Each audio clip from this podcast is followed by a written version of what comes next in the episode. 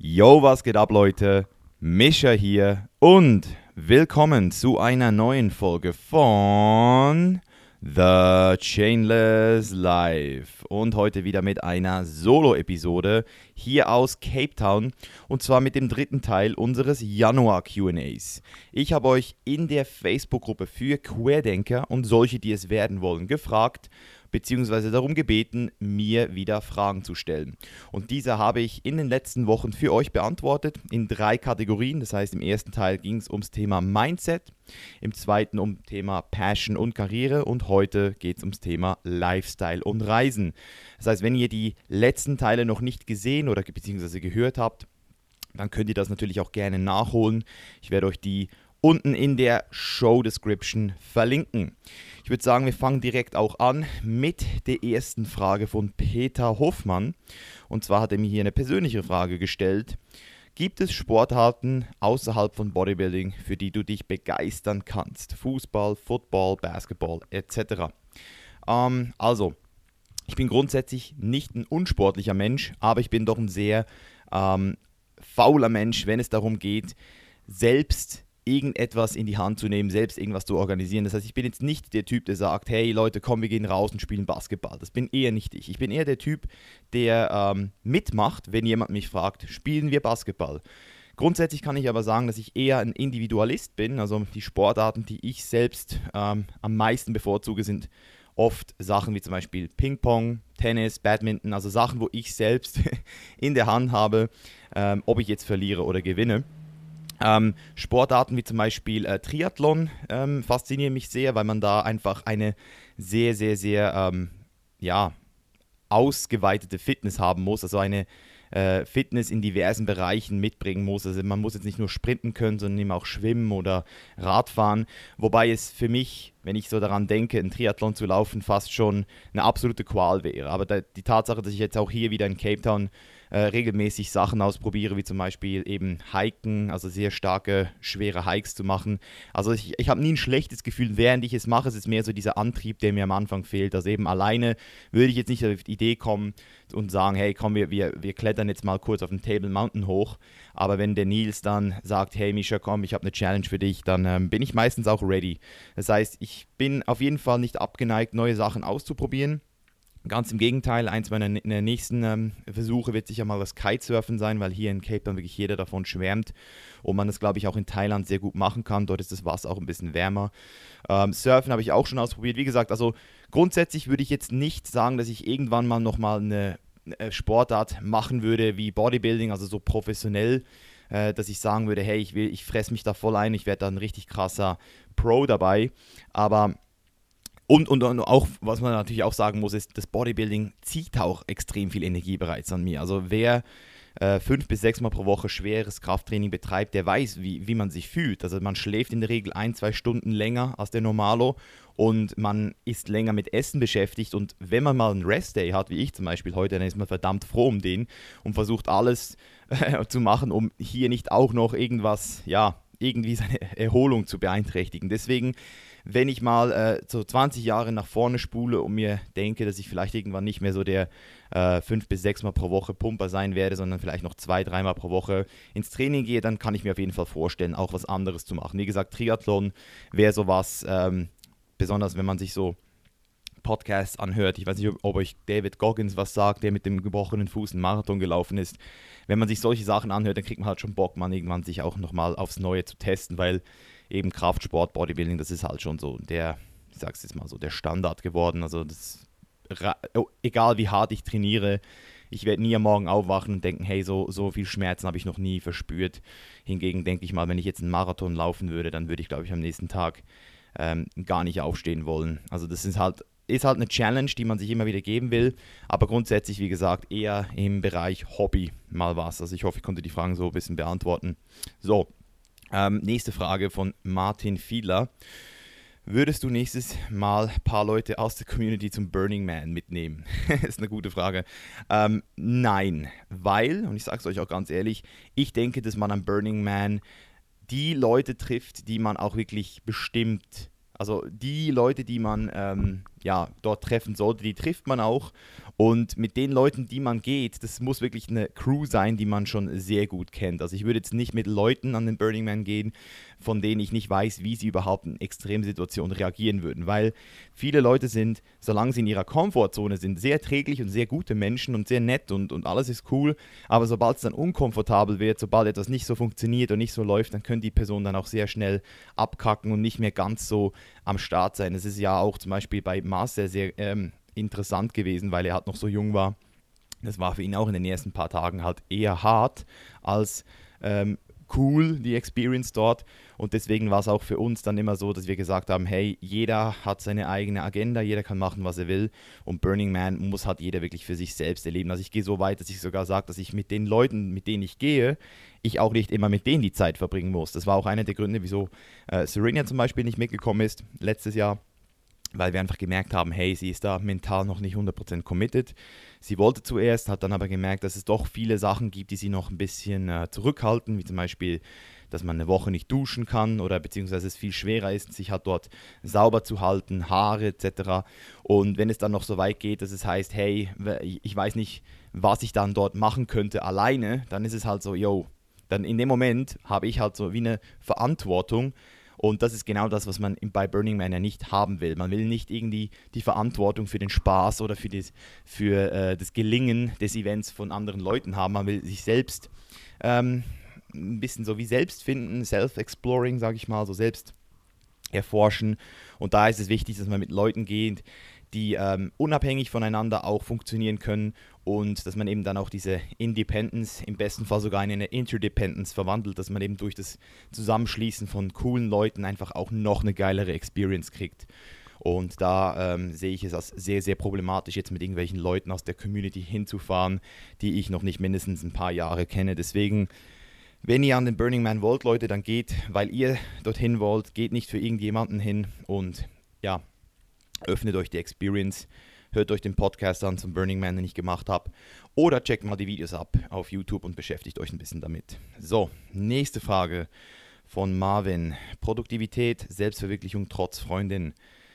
Ähm, dass man zum Beispiel täglich bewusst ein paar Stunden ganz alleine ist, um kreativer zu denken und um mehr auf seinen eigenen Weg zu bleiben und so weiter. Oder wie schaffst du es, obwohl deine Freundin bei dir wohnt, täglich zwölf Stunden im Homeoffice zu hasseln? Was macht sie in der Zeit und so weiter? Ähm, also, das ist äh, grundsätzlich die Frage, wie es mit der Freundin läuft, wenn man selbst äh, ein Business hat, wenn man selbst halt einfach auch nach vorne will? Das ist eine gute Frage, die äh, bei mir definitiv auch ähm, eine sehr, sehr krasse Challenge dargestellt hat oder immer noch darstellt, weil man darf nicht vergessen, wenn man in einer Beziehung ist, muss man eben nicht nur an sich selbst arbeiten, ähm, sondern man muss auch an der Beziehung arbeiten. Das ist etwas, was mich, äh, was meine Freundin mir beigebracht hat mittlerweile. An dieser Stelle ein kleiner Plug. Also wenn ihr mal äh, das Gefühl habt, ihr habt in der Beziehung ein Problem oder ihr seid nicht, äh, ihr, ihr habt das Gefühl, ihr könnt mehr aus eurer Beziehung rausholen, dann würde ich euch wirklich sehr, sehr, sehr krass anraten, mal den Newsletter meiner Freundin zu abonnieren oder einfach mal auf Instagram ein bisschen zu lesen, was sie so schreibt, weil sie ist wirklich richtig krass. Also sie liest täglich mehrere Stunden über das Thema, sie, sie ähm, betreut auch aktiv Paare und ähm, hat aus mir wirklich auch einen beziehungsfähigen Mann gemacht. Und deswegen habe ich halt auch viel von ihr gelernt. Ähm, eben Date Night haben wir zum Beispiel einmal pro Woche eingeführt. Das ist halt einfach wichtig, dass man einmal pro Woche mindestens ähm, sich halt einfach auch ein paar Stunden Zeit nimmt. Also gestern sind wir zum Beispiel nicht äh, rausgegangen, weil wir beide entschieden haben, hey, wir haben gar keinen Bock heute rauszugehen. Die besten Restaurants waren zu am Sonntag. Ähm, aber dann haben wir uns einen schönen Abend gemacht, haben ähm, Essen bestellt, Bohemian Rap City geguckt, also den neuen äh, Film da von Queen und haben danach noch, einfach noch einen ganzen Abend zusammen verbracht. Ähm, das muss nicht immer eben, wie gesagt, eine Date Night sein. Ich selbst kann aber aus Erfahrung sprechen, dass es wichtig ist für eine Frau, also wenn ihr eine Freundin habt, dass die ab und zu auch das Gefühl kriegt, dass ihr noch mit ihr raus wollt. Und, und also nicht alle Frauen sind so und wir sind auch nicht gerade so diese krassen Party-Löwen, aber ab und zu will eine Frau sich immer noch schick machen für ein Restaurant oder eben für eine Bar. Ähm, einfach dieses, das, was man ja am Anfang immer gemacht hat, wenn man zusammengekommen ist oder im Allgemeinen das, was eine Frau einfach auch ab und zu will und es sollte auch in eurem Interesse sein, einfach sich wieder so ein bisschen frisch machen und, und, und dieses, dieses ähm, prickelnde in der Beziehung, dass man das nicht verliert. Ähm, Finde ich, find ich relativ wichtig. Kann ich auf jeden Fall jedem empfehlen.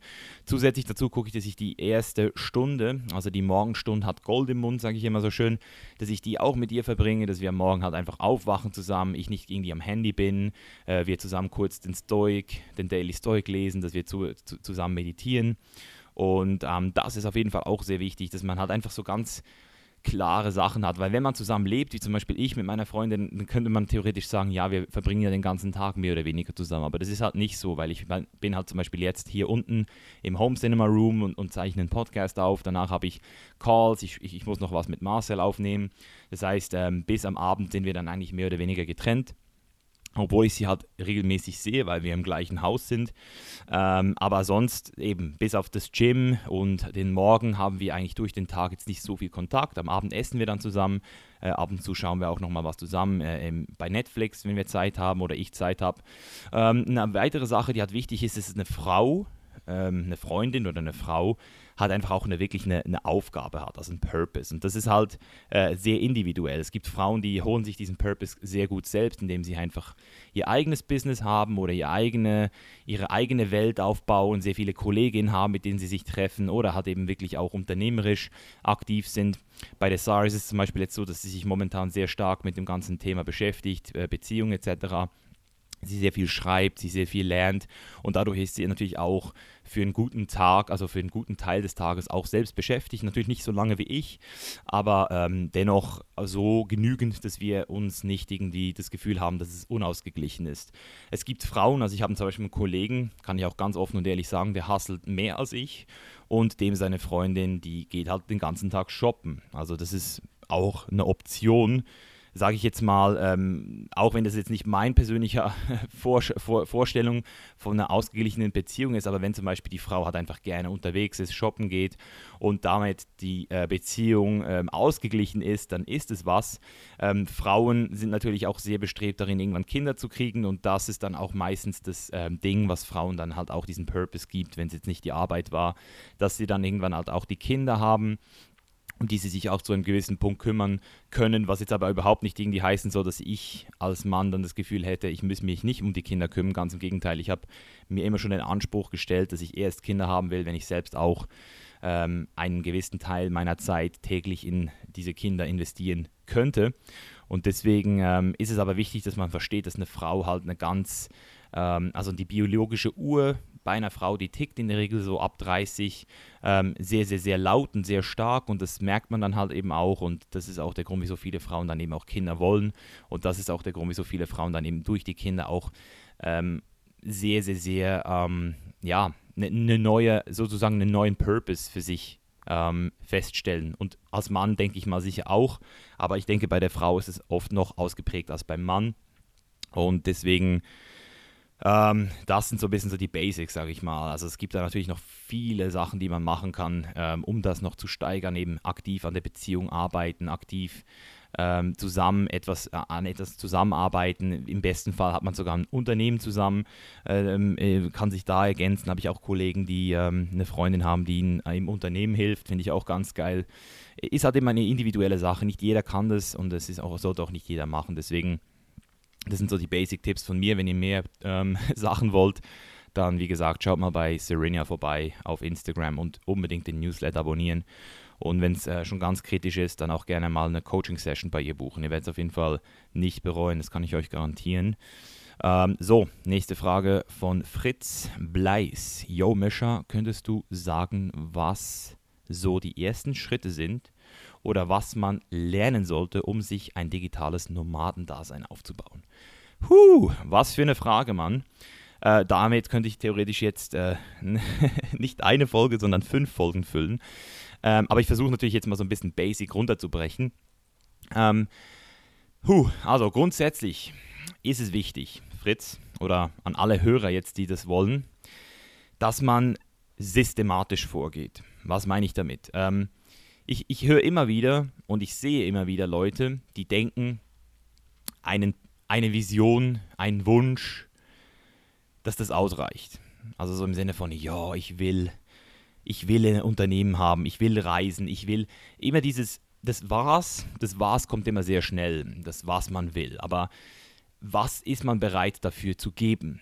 Das ist eigentlich die viel wichtigere Frage. Was ist man da bereit dafür zu geben?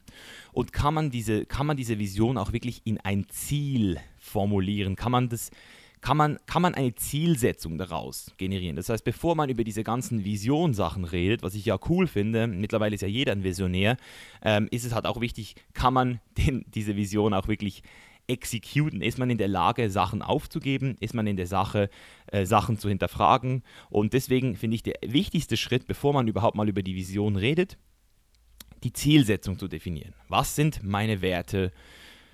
Was sind meine Antreiber? Was treibt mich an? Diese, diese Sachen mal einfach zu hinterfragen und genau zu wissen, okay, was will ich überhaupt? Wieso will ich überhaupt äh, digitaler Nomade werden? Und was will ich denn auch geben können? Weil dass du rumreisen willst, das glaube ich dir, das wollen viele, aber was bist du bereit dafür zu geben? Was bist du bereit dafür aufzugeben, wenn man so will? Und dann ist eben natürlich auch die Frage, wenn man vom Geben spricht, was sind denn überhaupt deine Fähigkeiten? Kennst du deine Fähigkeiten? Hast du die schon mal ermittelt? Wo bist du wirklich gut? Wo siehst du auch äh, das Potenzial, mit deinen Fähigkeiten anderen Leuten zu helfen? Was sind deine Stärken? Hast du dich da mal äh, ein bisschen damit beschäftigt? Hast du vielleicht einen Persönlichkeitstest gemacht? Hast du vielleicht dein Umfeld mal gefragt, was deine Stärken sind? Und natürlich dann eben auch zu gucken, ähm, wenn du deine Zielsetzung anschaust, die mal von jemandem reflektieren zu lassen, der dich ein bisschen neutral betrachtet. Weil oft sehe ich auch Leute, die Zielsetzungen haben, die so stark äh, von Glaubenssätzen, ähm, wie sagt man dem, jeopardized werden. Also wenn, wenn du gewisse Glaubenssätze noch in dir trägst, die du noch nie hinterfragt hast. Zum Beispiel selbstständig. Oder? Leute, die selbstständig sind, das heißt selbst und ständig. Das heißt, du bist immer am Arbeiten. Wenn du wirklich das Gefühl hast, du kannst nur selbstständig werden, wenn du ständig am Arbeiten bist. Oder wenn du irgendwie das Gefühl hast, ähm, ja, digitaler Nomade sein heißt es, äh, ein Online-Business zu haben und anders geht's nicht. Oder alles, alles so Glaubenssätze. Wenn du irgendwie das Gefühl hast, du, deine Vision oder deine Zielsetzung ist noch, ist, also beziehungsweise es ist eben schwer, das selbst zu merken, aber meistens haben Leute so viele Glaubenssätze und die muss man zuerst mal einfach neutralisieren. Und da ähm, arbeite ich persönlich auch immer mit, mit, mit ganz klaren Fragen. Also da, da, da geht es manchmal so weit, dass die Person dann irgendwann einfach am, am, am Punkt angekommen ist, wo sie merkt, okay, okay jetzt, jetzt check ich's. Weil selbst wenn ich, das ist halt immer sehr schwer, das ist, das ist für mich immer sehr schwer, ne, mit einer Person ähm, ein Gespräch zu führen, wenn ich ähm, durch meine eigene Brille gucke, weil ich selbst, ich suggeriere oder ich habe natürlich sehr schnell so eine Ahnung, was jetzt eine Person für Glaubenssätze hat.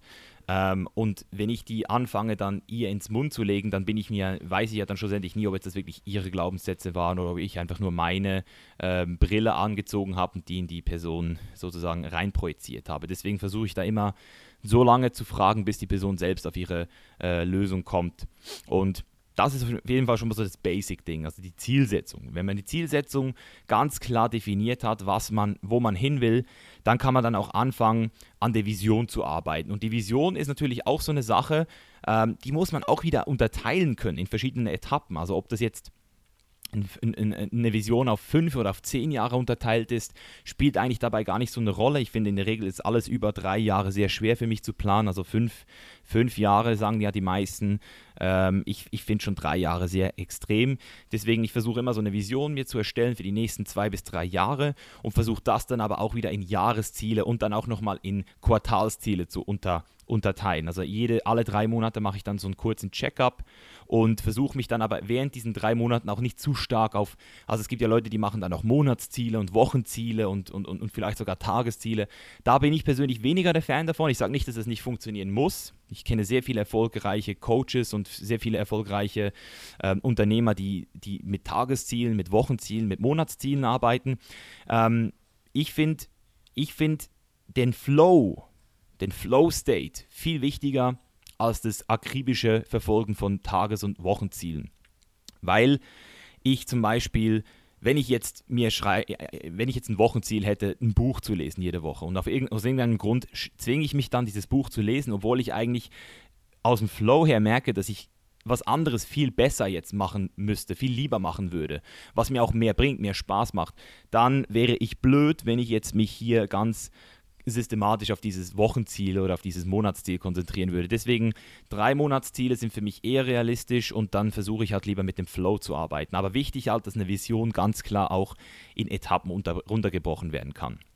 Das sind, so, das sind so mal die Anfangsschritte, Fritz. Also wenn du die mal so ein bisschen ähm, für dich definiert hast, dann können wir dann anfangen, so ein bisschen in die, in die ähm, sagen wir jetzt mal so in die ähm, Sachen zu gehen, die ähm, jeder für sich selbst so ein bisschen auch abwägen muss, wie wichtig die einem sind. Also ich zum Beispiel finde es sehr wichtig, dass man sich einen äh, Finanzplan macht auch, dass man auf jeden Fall versteht, dass die Sachen, die man haben will, ähm, wenn man ein digitaler Nomad ist, dass man die auch finanzieren muss, dass man die vielleicht auch cross-financen muss. Was heißt cross-financen? Das heißt, vielleicht ist nicht jeder in der Lage, von Anfang an direkt Nomade zu werden. Also je nachdem bist du ja vielleicht noch angestellt oder ähm, Student oder vielleicht hast du sogar Familie. Es gibt ja zehn verschiedene äh, Szenarien und, und da ist es halt einfach auch wichtig zu gucken, wie finanzierst du dir jetzt diesen Übergang?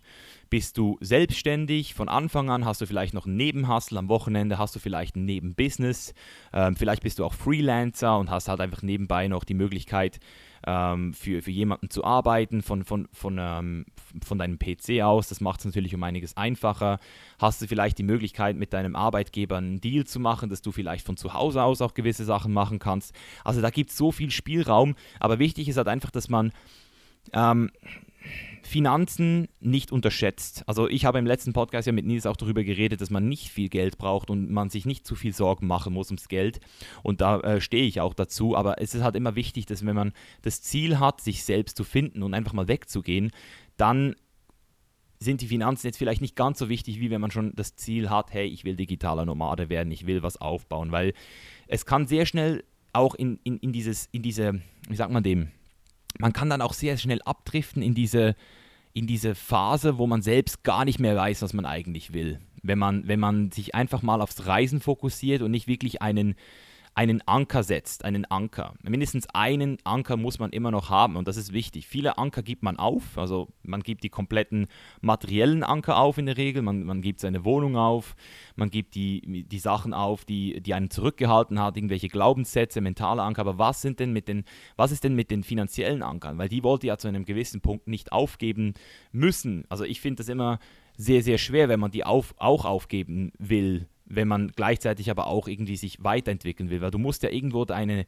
du musst ja irgendwo noch eine, ähm, eine Kontrollstelle haben, wo du weißt, hey, solange ich finanziell wenigstens, mein Konto sich wenigstens nicht ins Negative bewegt, mache ich alles richtig.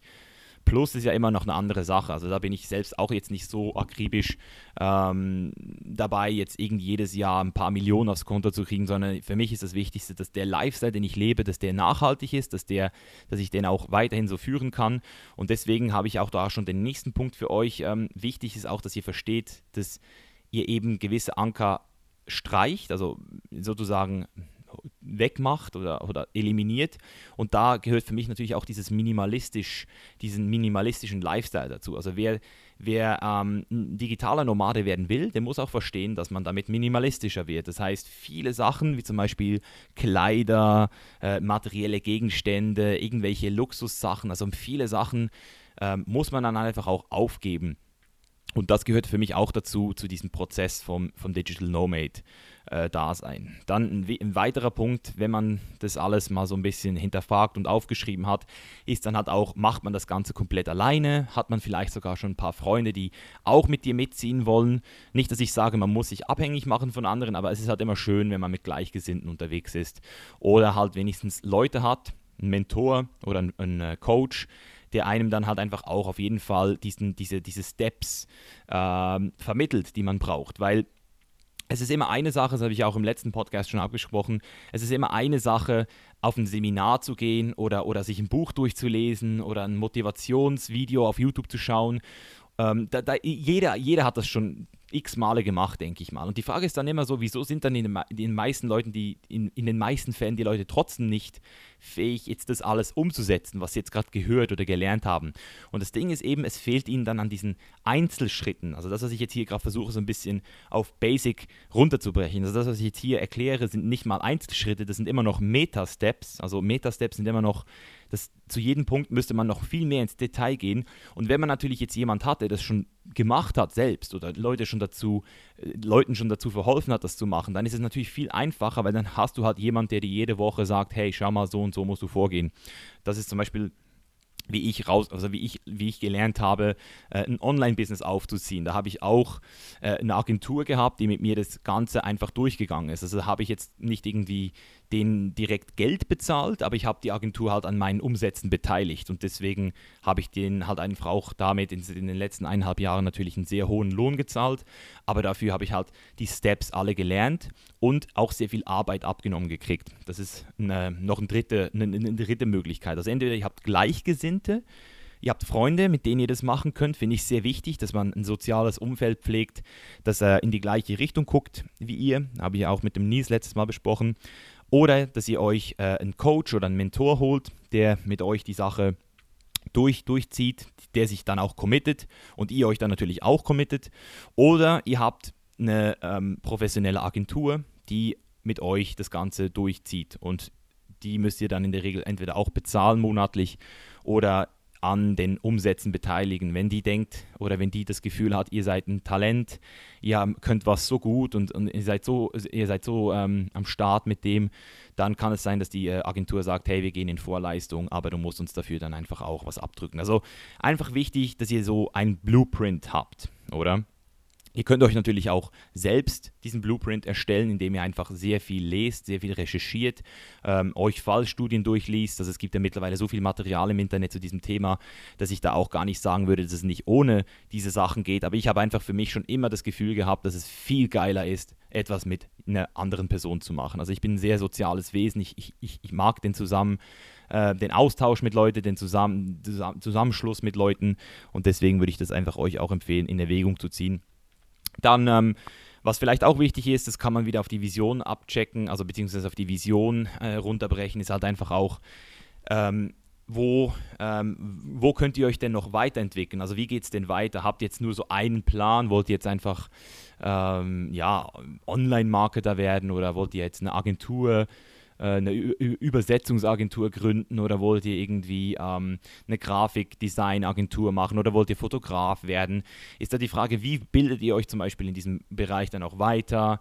Wo holt ihr euch die Inspiration? Ähm, was sind die Medien, mit denen ihr euch beschäftigt? Kennt ihr den Markt? Also äh, auch hier wieder den ganzen Markt halt mal analysieren, das Businessmodell auch zu testen, mal zu gucken, gibt es dieses Businessmodell, was ich haben will, schon? Wenn ja, äh, wie funktioniert das bei den anderen? Wie groß ist meine Konkurrenz? Wenn nein, wieso funktioniert es nicht? Wieso macht es noch niemand? Vielleicht macht es noch niemand, weil es einen guten Grund dafür gibt. Das heißt, man muss da wirklich auch sehr viel analysieren und researchen. Und wenn man das halt nicht macht, dann ist die Gefahr viel größer, dass man dann halt in den Hammer läuft, weil man irgendwann auf dem Weg dann merkt, hey, scheiße, das habe ich gar nicht beachtet. Also ich sage nicht, dass es nicht funktionieren muss. Ich habe vor, vor fünf Jahren auch noch nicht alles akribisch analysiert und habe auch einfach mal gemacht und habe dann Glück gehabt, dass ich halt in dieser Fitness-Nische da zum ersten Mal auch wirklich viel Erfolg hatte, ähm, ohne jetzt jeden einzelnen Step vorher zu analysieren. Aber auch dort habe ich ähm, schon früh mit einer Marketingagentur gearbeitet und mit Leuten gearbeitet, die das schon gemacht haben und dann entsprechend auch realisiert, dass man zum Beispiel eine Marktanalyse machen muss. Also ich wollte zuerst ein Fitnessprogramm machen anhand äh, meiner persönlichen Wünsche, also als Bodybuilder und irgendwann muss ich dann merken, hey, 1% der Leute sind wirklich Bodybuilder und die restlichen 99% wollen einfach nur fit werden. Und deswegen macht es vielleicht Sinn, zuerst mal meine Zielgruppe zu fragen, was die denn eigentlich am meisten beschäftigt. Und das ist zum Beispiel so eine Sache, was euch nicht nur finanziell, sondern auch Zeit, sehr, sehr, sehr viel Zeit ersparen wird und eben dann auch finanziell sehr zugutekommen kann. Ähm, und ja, der letzte Punkt, um jetzt mal so diese Meta-Steps abzuschließen, ist dann das Self-Management und damit auch das Reisen per se. Also wenn ihr zum Beispiel schon das Gefühl habt, ihr wollt reisen, dann ist natürlich auch die Frage, kennt ihr denn schon eine Route, die ihr machen wollt? Habt ihr euch diese Orte mal abgecheckt? ich finde zum Beispiel immer Nomad List eine geile Sache, wenn ihr jetzt mal ein bisschen gucken wollt, wo ihr als Nomade auch ähm, unterwegs sein könntet. Nomad List ist so eine Seite, wo ihr dann halt einfach auch seht, wie schnell ist das Internet in der Stadt, wie teuer sind die Wohnungen, ähm, wie ist die Sicherheit, wie ist die äh, Luftqualität. Ähm, das ist, also so, so Sachen gehören halt einfach auch dazu. Und ja, das sind so ein bisschen die, die wichtigsten Punkte, denke ich mal. Ähm, ich, ich gehe jetzt ein bisschen, ich, ich wollte jetzt nicht ins Detail gehen, was ihr alles machen könnt, weil das ist ja schlussendlich eure Sache, aber es gibt so viele verdammt, äh, verdammten Branchen, äh, wie ihr eben nomadisch leben könnt. Also ihr könnt Fotograf sein, ihr könnt Videographer werden, ihr könnt Freelancing betreiben, ihr könnt euch selbstständig machen als Coach, ihr könnt Softwares programmieren, ihr könnt ähm, von mir aus auch irgendwie in diese ganzen Amazon-Bereiche, also Amazon FBI oder Dropshipping oder irgendwas eigenes kreieren oder halt eben auch ähm, vor Ort äh, irgendwie in die Tourismusbranche rein. Ihr könnt versuchen, Influencer zu werden, so wie ich. Ihr könnt versuchen, äh, eine Facebook-Gruppe zu gründen und dann über diese Facebook-Gruppe, über Affiliate irgendwie was zu, zu reißen. Wichtig ist einfach, dass ihr immer, bevor ihr das macht, euch hinterfragt. Und da komme ich wieder zum ersten Punkt zurück. Wieso wollt ihr es machen? Wollt ihr es machen, um euch zu bereichern, damit ihr so schnell wie möglich wegkommt? Oder habt ihr wirklich was zu bieten? Weil ich persönlich, wenn ich in eine Facebook-Gruppe eingeladen werde und ich merke, dass man mir hier nur ähm, irgendwelche Scheiße verkaufen will, dann bin ich schneller wieder weg, als ihr B sagen könnt. Und deswegen Content, Value, Become a valuable person, lernt euch zuerst mal was an, werdet richtig, richtig gut. Das ist, glaube ich, so das Erste, was zu diesem Digital Nomade dazugehört. Ähm, ja, das so mal als Kurzbeschreibung äh, für dich, Fritz. Ich hoffe, das hat dir gefallen oder geholfen. Ähm, so, Katrina Hillenberg fragt, meine Meinung, Erfahrung mit CBD. In den USA ist das ja schon länger das Ding und bei uns kommt es jetzt ja auch nach und nach. Äh, ja, geil. Also ich äh, habe es ja schon ein paar Mal angedeutet, auch auf YouTube, ähm, dass äh, ich mich da äh, sehr, sehr, sehr stark mit dem Thema beschäftigt habe und immer noch tue. Also ich bin seit 2015 offiziell im, im Team CBD ähm, und natürlich auch im Team THC war ich lange Zeit. Also ich bin äh, wirklich auch jemand, der äh, damit, glaube ich, ähm, noch nie ein großes Geheimnis drum gemacht hat, hat, dass ich mir auch ab und zu gerne mal ähm, ja, was reinziehe, also ein Vape, ähm, ein Vape konsumiere, der THC hat, weil ich aber jetzt in den letzten, was sage ich jetzt mal, in, seit 2017 einfach gemerkt habe, nach und nach, wie viele negativen ähm, Eigenschaften THC auch hat, die mir vorher noch gar nicht so bewusst wurden habe ich mich jetzt vermehrt auch mit dem Thema CBD auseinandergesetzt und einfach auch gemerkt, hey, CBD, ähm, was ja eins von 123 Cannabinoiden ist, also THC ist eins und CBD ist eins, es gibt aber dann noch weitere über 120, ähm, dass eben die positiven Effekte, die man bei THC hat, ähm, nicht zwingend mit den negativen kombiniert werden müssen. Also CBD äh, löst bei mir genau die gleiche Entspannung aus, äh, genau die gleiche, ähm, das genau gleiche Gefühl von Relaxing, ohne dass ich dabei high werde. Und das Ding ist bei mir, ich habe nie ein Problem damit gehabt, irgendwie faul zu werden durch THC. Also viele Leute werden ja total faul, wenn sie kiffen oder haben dann irgendwie das Gefühl, dass sie ähm, alles vergessen und vergesslich werden. Das ist bei mir nicht so das Ding, aber ich habe einfach gemerkt, dass ich so eine, äh, es ist nicht Paranoia, wie es viele sagen, sondern es ist eher so eine, ich habe dann plötzlich Angst vor Sachen, vor denen ich sonst nie Angst habe. Also ich, mein, mein, mein Wort ist ja live for the uncertainty, sage ich immer wieder, einfach das ungewisse Leben, weil nur wenn man das Ungewisse akzeptiert, kann man wirklich auch frei sein. Nur wenn man weiß, dass man es selbst in der Hand hat, wenn man selbstbestimmt leben will, dann gehört diese Ownership, der gehört einfach dazu und darum auch diese Uncertainty, die man einfach akzeptieren muss. Und wenn ich dann aber eben zum Teil ähm, am Abend noch geraucht habe, dann habe ich dann am nächsten Morgen immer so eine kurze äh, 10, 20-minütige Downphase gehabt, wenn ich aufgewacht bin. So im Sinne von Scheiße, hey, wie geht es jetzt heute weiter? Jetzt habe ich so viele Termine. Boah, schaffe ich das? Wird der Vlog geil? Ähm, Komme ich damit überhaupt noch klar? Eigentlich hätte ich doch auch mal Bock wieder zu entspannen. Also ich, ich, ich kriege dann so eine komische negative Aura, die ich sonst nie habe. Und deshalb hat sich jetzt einfach auch abgezeichnet durch On- und Off-Tests, also dass ich mal zum Beispiel drei Monate nichts konsumiert habe und dann mal wieder probiert habe und dann habe ich einfach gemerkt, hey, THC tut mir einfach nicht gut in höheren Mengen oder sagen wir mal regelmäßig. Deswegen ist es für mich momentan eine absolute Ausnahmesituation geworden. Also ähm, wenn ich mal irgendwie einen Tag habe, wo, wo ich mit Freunden rausgehe und wir haben irgendwie gehen Party machen oder so, dann kann so ein paar Züge an einem THC-Vape kann mich da schon so richtig hoch pushen. Also da bin ich dann auch wirklich aufgedreht, also richtig, richtig aufgedreht und, und, und, und geil drauf. Ähm, aber bei zu hohem Konsum passiert dann eben genau das Gegenteil am nächsten Tag. Und deswegen CBD jetzt schon seit äh, über einem Jahr in der Entwicklung der VMAX, den wir jetzt dann bald launchen werden.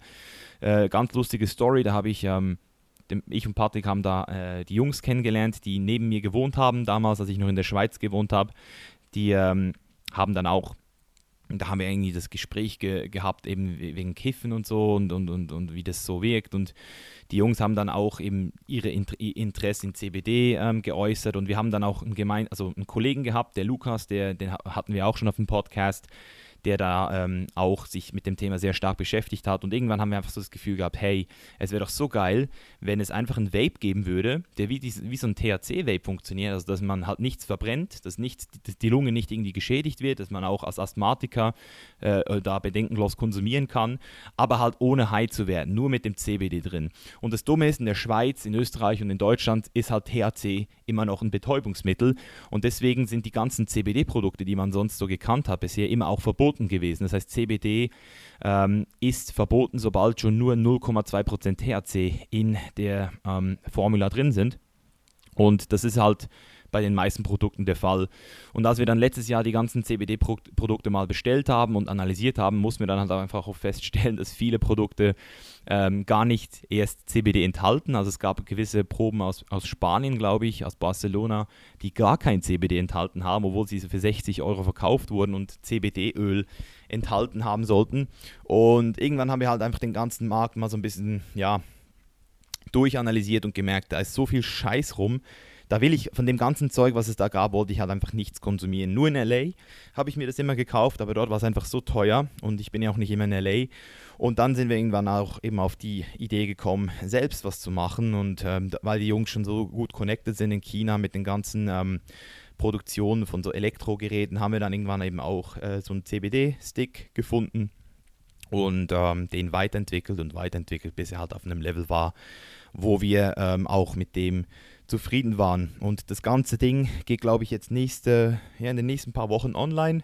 Zuvor, ähm, also so ein Pre-Launch. Wir haben jetzt mal mit einer sehr kleinen Stückzahl begonnen, weil wir einfach auch mal gucken wollen, sind die Leute überhaupt bereit, diesen Premium-Preis zu bezahlen, weil wir sind, glaube ich, die Ersten, die wirklich auch dieses 99,9%ige CBD-Kristall auf den Markt bringen, also ein Schweizer Bioprodukt. Also wir reden hier von Schweizer Bio-Kristall CBD was eben dann auch legal in Deutschland und in Österreich verschickt werden darf und ähm, auch wirklich geile Geschmäcker hat. Also es gibt, glaube ich, Pina Colada, ähm, mein Favorite ist Minze, Schokoladenkaffee aber auch und Strawberries. Gefällt mir jetzt persönlich weniger, aber also Minze und Pina Colada und, und, und Schoko sind schon richtig, richtig krass.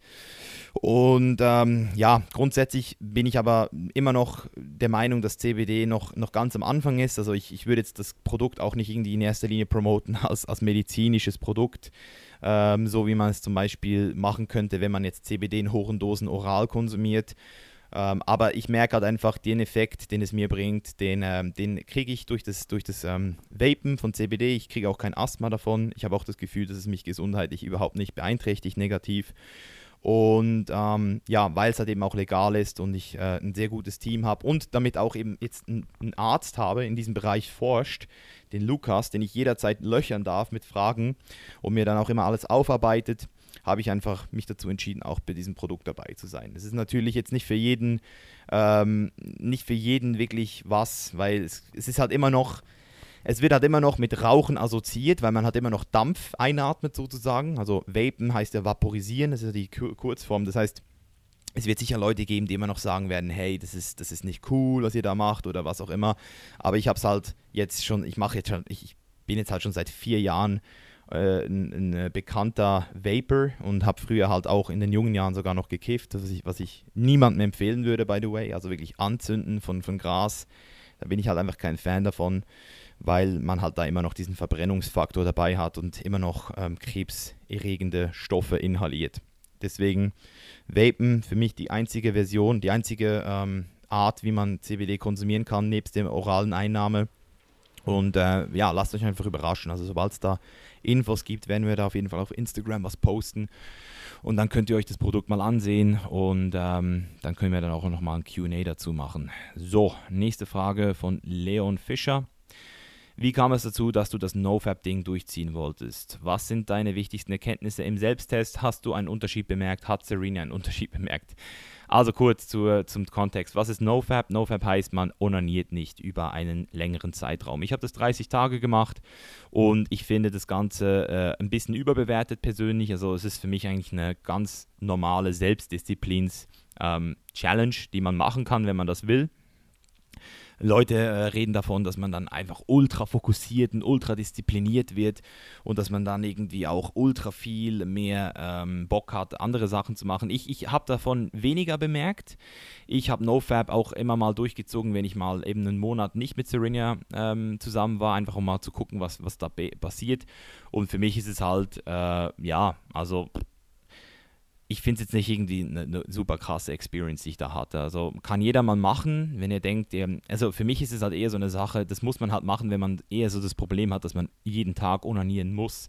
Wenn das schon so ein Zwang geworden ist, wenn man irgendwie pornosüchtig ist und dann irgendwie, wenn man mit einer Frau wirklich mal was zu tun hat, dann gar keinen mehr hochkriegt, dann, dann würde ich mal auf jeden Fall empfehlen, NoFap zu machen. Ich glaube, für solche Leute wurde es auch entwickelt.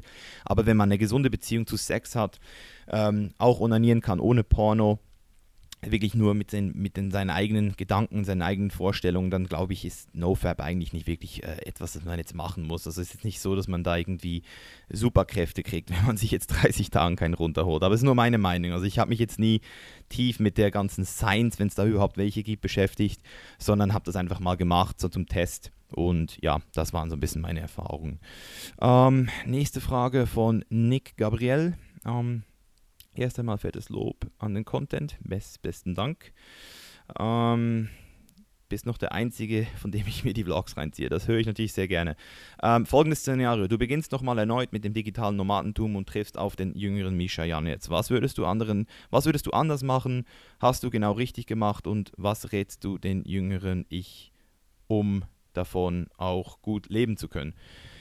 Äh, also ich habe eigentlich viel richtig gemacht, indem ich einfach immer ähm, das gemacht habe, was ich halt wirklich auch fühle, was ich will, was auch meine Passion ist, was ich auch gut kann. Also ich habe wirklich das, was ich gut kann, mit dem, was ich gerne mache, mit dem, was ich ähm, auch fühle, immer kombiniert und das hat dann immer dazu geführt, dass ich viel richtig gemacht habe.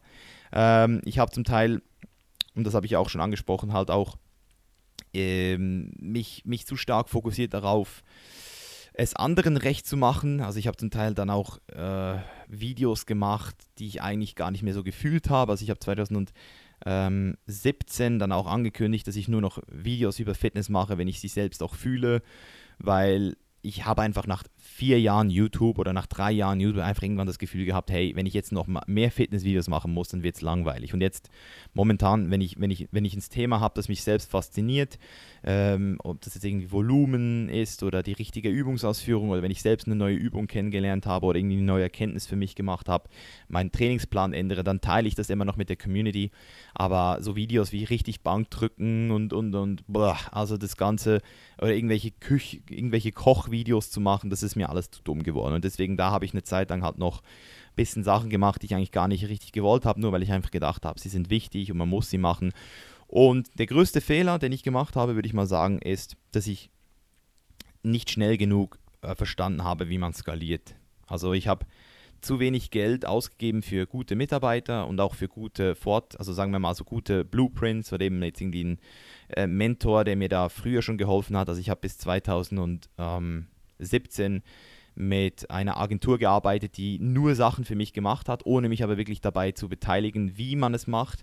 Das hat mich natürlich immer im Dunkeln ge äh, gelassen. Das ist auch immer das Ziel von Agenturen. Äh, eine Agentur will natürlich dich so lange wie möglich abhängig machen von dir. Ähm, 2017 habe ich dann die Agentur gewechselt und habe angefangen, mein Geld dort zu investieren, um eben auch dann die ganzen Prozesse zu verstehen und kann die mittlerweile natürlich auch weitergeben. Das ist der größte Vorteil. Also wenn jetzt eine Person kommt oder es auch schon in der Vergangenheit Leute gegeben hat, die irgendwie mit YouTube beginnen wollten, damals zum Beispiel auch noch der Patrick, der hatte am Anfang auch ähm, noch nicht gewusst, was, ein, was wie YouTube funktioniert. Das, das war ziemlich interessant, ihm das damals auch beizubringen, während wir zusammen gereist sind. Seine Videos wurden dann irgendwann fast besser als meine und er hat dann auch sein eigenes Fitnessprogramm gemacht. Mittlerweile ist er komplett selbstständig, hat seine eigene Agentur, hat sogar seine eigenen Mitarbeiter. Das ist schon richtig geil zu sehen. Auch ein Brosep zum Beispiel, der damals, ähm, den ich damals noch eingeladen habe zu mir, weil ich gesehen habe, wie gut er dabei ist. Der hat jetzt mittlerweile auch sich komplett selbstständig gemacht, hat jetzt auch seine eigenen Sachen gelauncht, also nach Muskelpedia kam da nochmal seine eigenen Sachen jetzt. Und das freut mich natürlich. Mich freut es immer wieder zu sehen, dass die Leute, die damals ähm, mit mir gestartet sind, einfach heute auch noch am Start sind. Das zeigt, dass die, die Sachen auch nachhaltig sind, die wir, die wir predigen oder die wir machen. Und ähm, ja, deswegen würde ich auch nur mit Leuten arbeiten, wo ich wirklich sehe, dass die, dass die, die das Talent haben und auch wirklich die Passion. Und das ist zum Beispiel jetzt Brosep, der hat einfach die Passion fürs Bodybuilding so krass. Auch jemand zum Beispiel wie Janis, der jetzt nie gesagt hat, er will äh, ein, ein super Influencer werden, aber auch er hat 2017, nachdem er mit mir zusammengearbeitet hat, auch zum ersten Mal mit Instagram Geld verdient, also seine ersten Sponsorings gekriegt letztes Jahr. Also ich ähm, habe in dem Bereich auf jeden Fall auch das Gefühl, dass ich da auch sehr, sehr passionate bin, das Leuten weiterzugeben. Und deswegen ist es auch für mich so verdammt wichtig, jetzt an diesem Punkt zu sagen, hey, ich muss selbst auch skalieren können. Und das habe ich halt lange nicht gemacht. Und das ist eigentlich so der größte Tipp, den ich auch ähm, allen Influencern geben könnte, die jetzt hier zuhören. Also wenn ihr das Gefühl habt, ihr seid eine One-Man-Show und ihr werdet immer eine One-Man-Show bleiben können, dann wird es wirklich schwer für euch. Also ohne Personal Assistant, ohne Mitarbeiter, die äh, euch die Sachen abgeben, die ihr nicht zwingend machen müsst. Und das sind wirklich viele Sachen, die ihr nicht zwingend machen müsst. Also was genau muss ich machen als Influencer? Ich muss vor der Kamera sein, ich muss hinter dem Mikrofon sein, ich muss die Kommentare lesen und beantworten, damit ich weiß, welche, ähm, ja, was, was gerade so, wie, wie das Video halt angekommen ist, damit ich weiß, was ich im nächsten Video anders machen könnte oder besser machen könnte. Ich muss mit meinen Mitarbeitern, Mitarbeitern Meetings halten. Aber all die anderen Sachen, Mails, Mails von irgendwelchen ähm, Companies kriegen oder Mails rausschicken, wenn wir zum Beispiel irgendwie eine Tour planen, äh, Sachen buchen, Sachen organisieren, ähm, Grafikdesign, ähm, Podcasts bearbeiten, Videos bearbeiten, Videos schneiden, Videos programmieren. Das sind alles Sachen, da brauche ich persönlich nicht mehr dabei zu sein. Und das habe ich halt jetzt in den letzten zwölf Monaten alles ausgelagert und deswegen habe ich auch wieder viel mehr Zeit mit der Community zu interagieren und, und neue Pläne, neue Visionen zu, zu schnüren. Und ich glaube, das ist auf jeden Fall der wichtigste Learning gewesen. Hätte ich das, hätte ich das schon ein bisschen früher festgestellt, alles äh, und auch früher gestartet, schon 2015 vielleicht oder sogar schon 14, dann wäre ich heute, glaube ich, nochmal ein Jahr, ähm, hätte ich nochmal ein Jahr gewonnen, so rein vom Speed. So, äh, wir haben jetzt noch so eine ähm, Railgun-Frageliste von Felix gekriegt. Felix war, die werde ich jetzt einfach mal so kurz und schmerzlos runterballern und dann haben wir es für heute auch schon. Also, ähm, wie sorgst du dafür, dass du gelernte Dinge nicht vergisst? Das ist eine sehr geile Frage.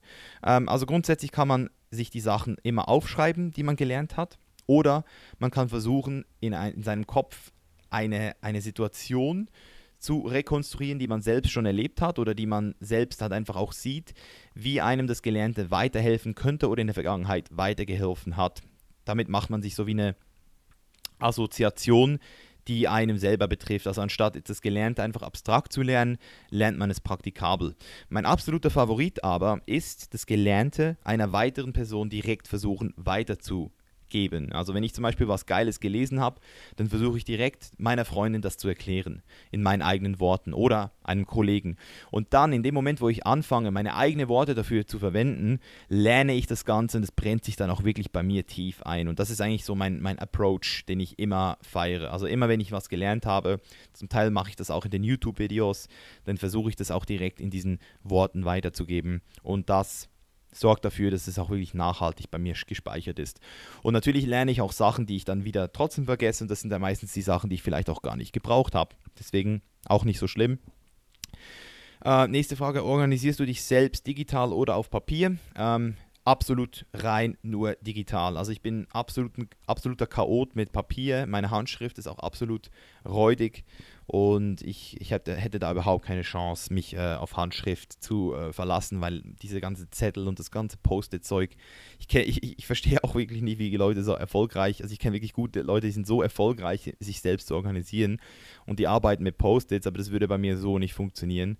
Deswegen bei mir alles, also ich habe Notes, ich habe über 700 Notes auf meinem iPhone, ich habe äh, Kalender, der abgeglichen ist mit meinem iPhone. Ich habe ähm, Trello, ich benutze Trello, sehr, sehr geiles Tool.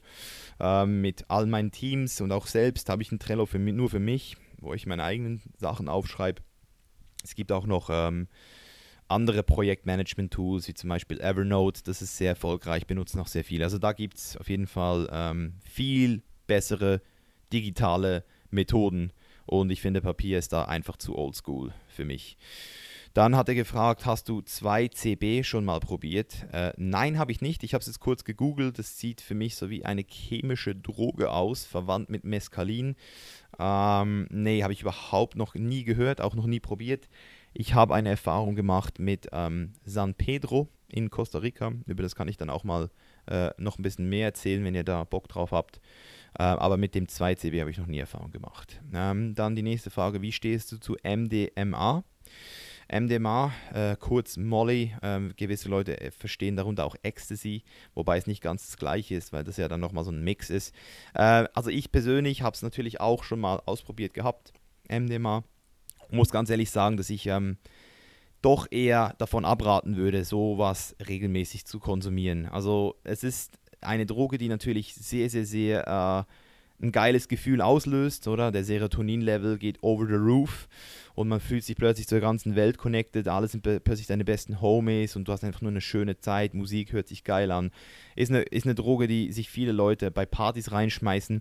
Nur das Dumme ist, dass der Downfall für viele auch wirklich nicht ähm, kompensiert mit dem kurzen Ab. Also die paar Stunden, die man da dieses Gefühl hat, ähm, leidet man dann einfach auch nach dem Konsum in Form von ähm, Down, negativ oder zum Teil auch sogar depressiv. Also ich kenne Leute, die sind komplett depressiv geworden, als sie sich MDMA äh, an der Party geschmissen haben und dann auch über mehrere Wochen.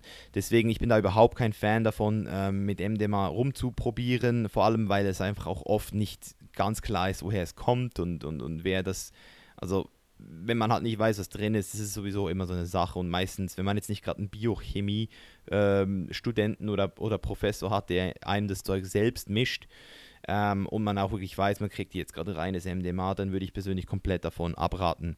Ähm, ich weiß aber, dass es in der ähm, Therapie sehr oft und sehr erfolgreich genutzt wird, also bei Post-Traumatic Stress Syndrome, also PSTD oder wie das heißt, Post-Traumatic Stress Syndrome. Also wenn man äh, Leute hat, die wirklich irgendwie vergewaltigt wurden oder im Krieg waren oder irgendwas ganz Krasses erlebt haben und dann wirklich auch immer wieder so ähm, sogenannte Angstattacken haben. Solchen Leuten gibt man MDMA in, in Therapiesessions, um das entsprechend auch wieder zu lösen. Und das sei scheinbar auch bald ähm, soweit es das dann auch anerkannt wird von den, äh, vom amerikanischen Staat.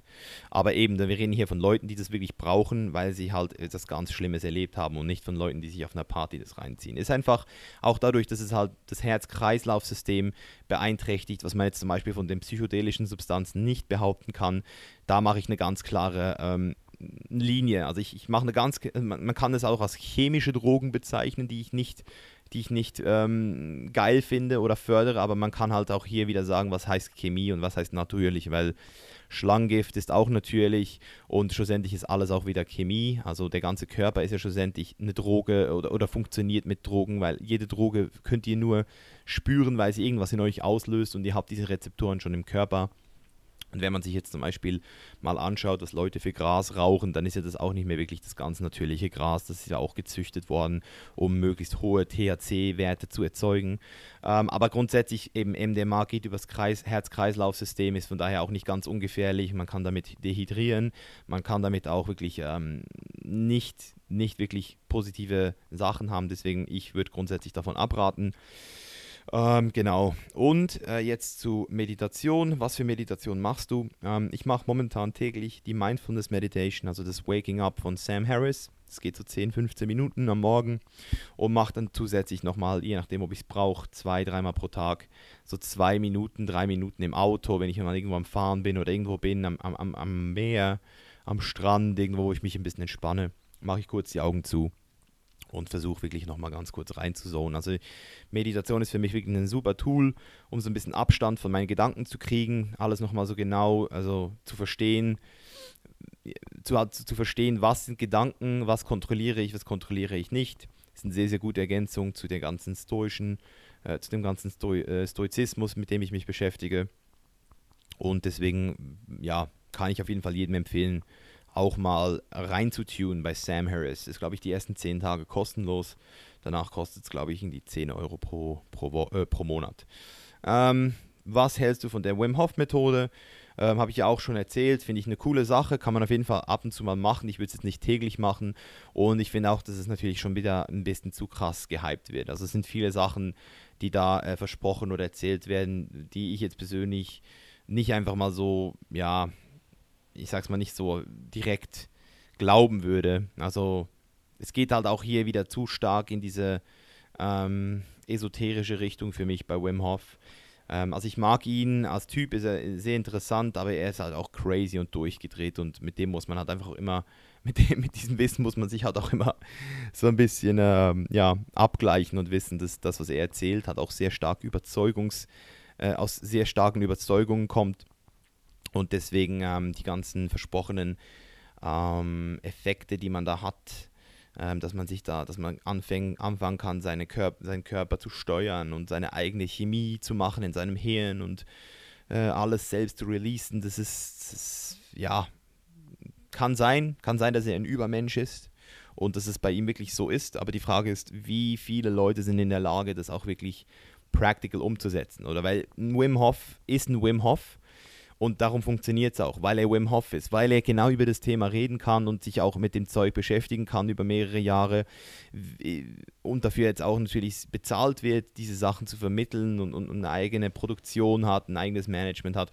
Aber nicht jeder kann Wim Hof werden. Nicht, also nicht jeder will Wim Hof werden und nicht jeder kann Wim Hof werden. Nicht, weil ich nicht glaube, dass es nicht jeder die Sachen machen kann, die er macht, sondern mehr, weil jeder hat auch seine eigene seine eigenen Sachen machen musst. Und wenn du halt täglich ein Eisbad nehmen willst, das sehe ich halt schon so mal sehr, sehr unpractical in, einer normalen, in einem normalen Leben.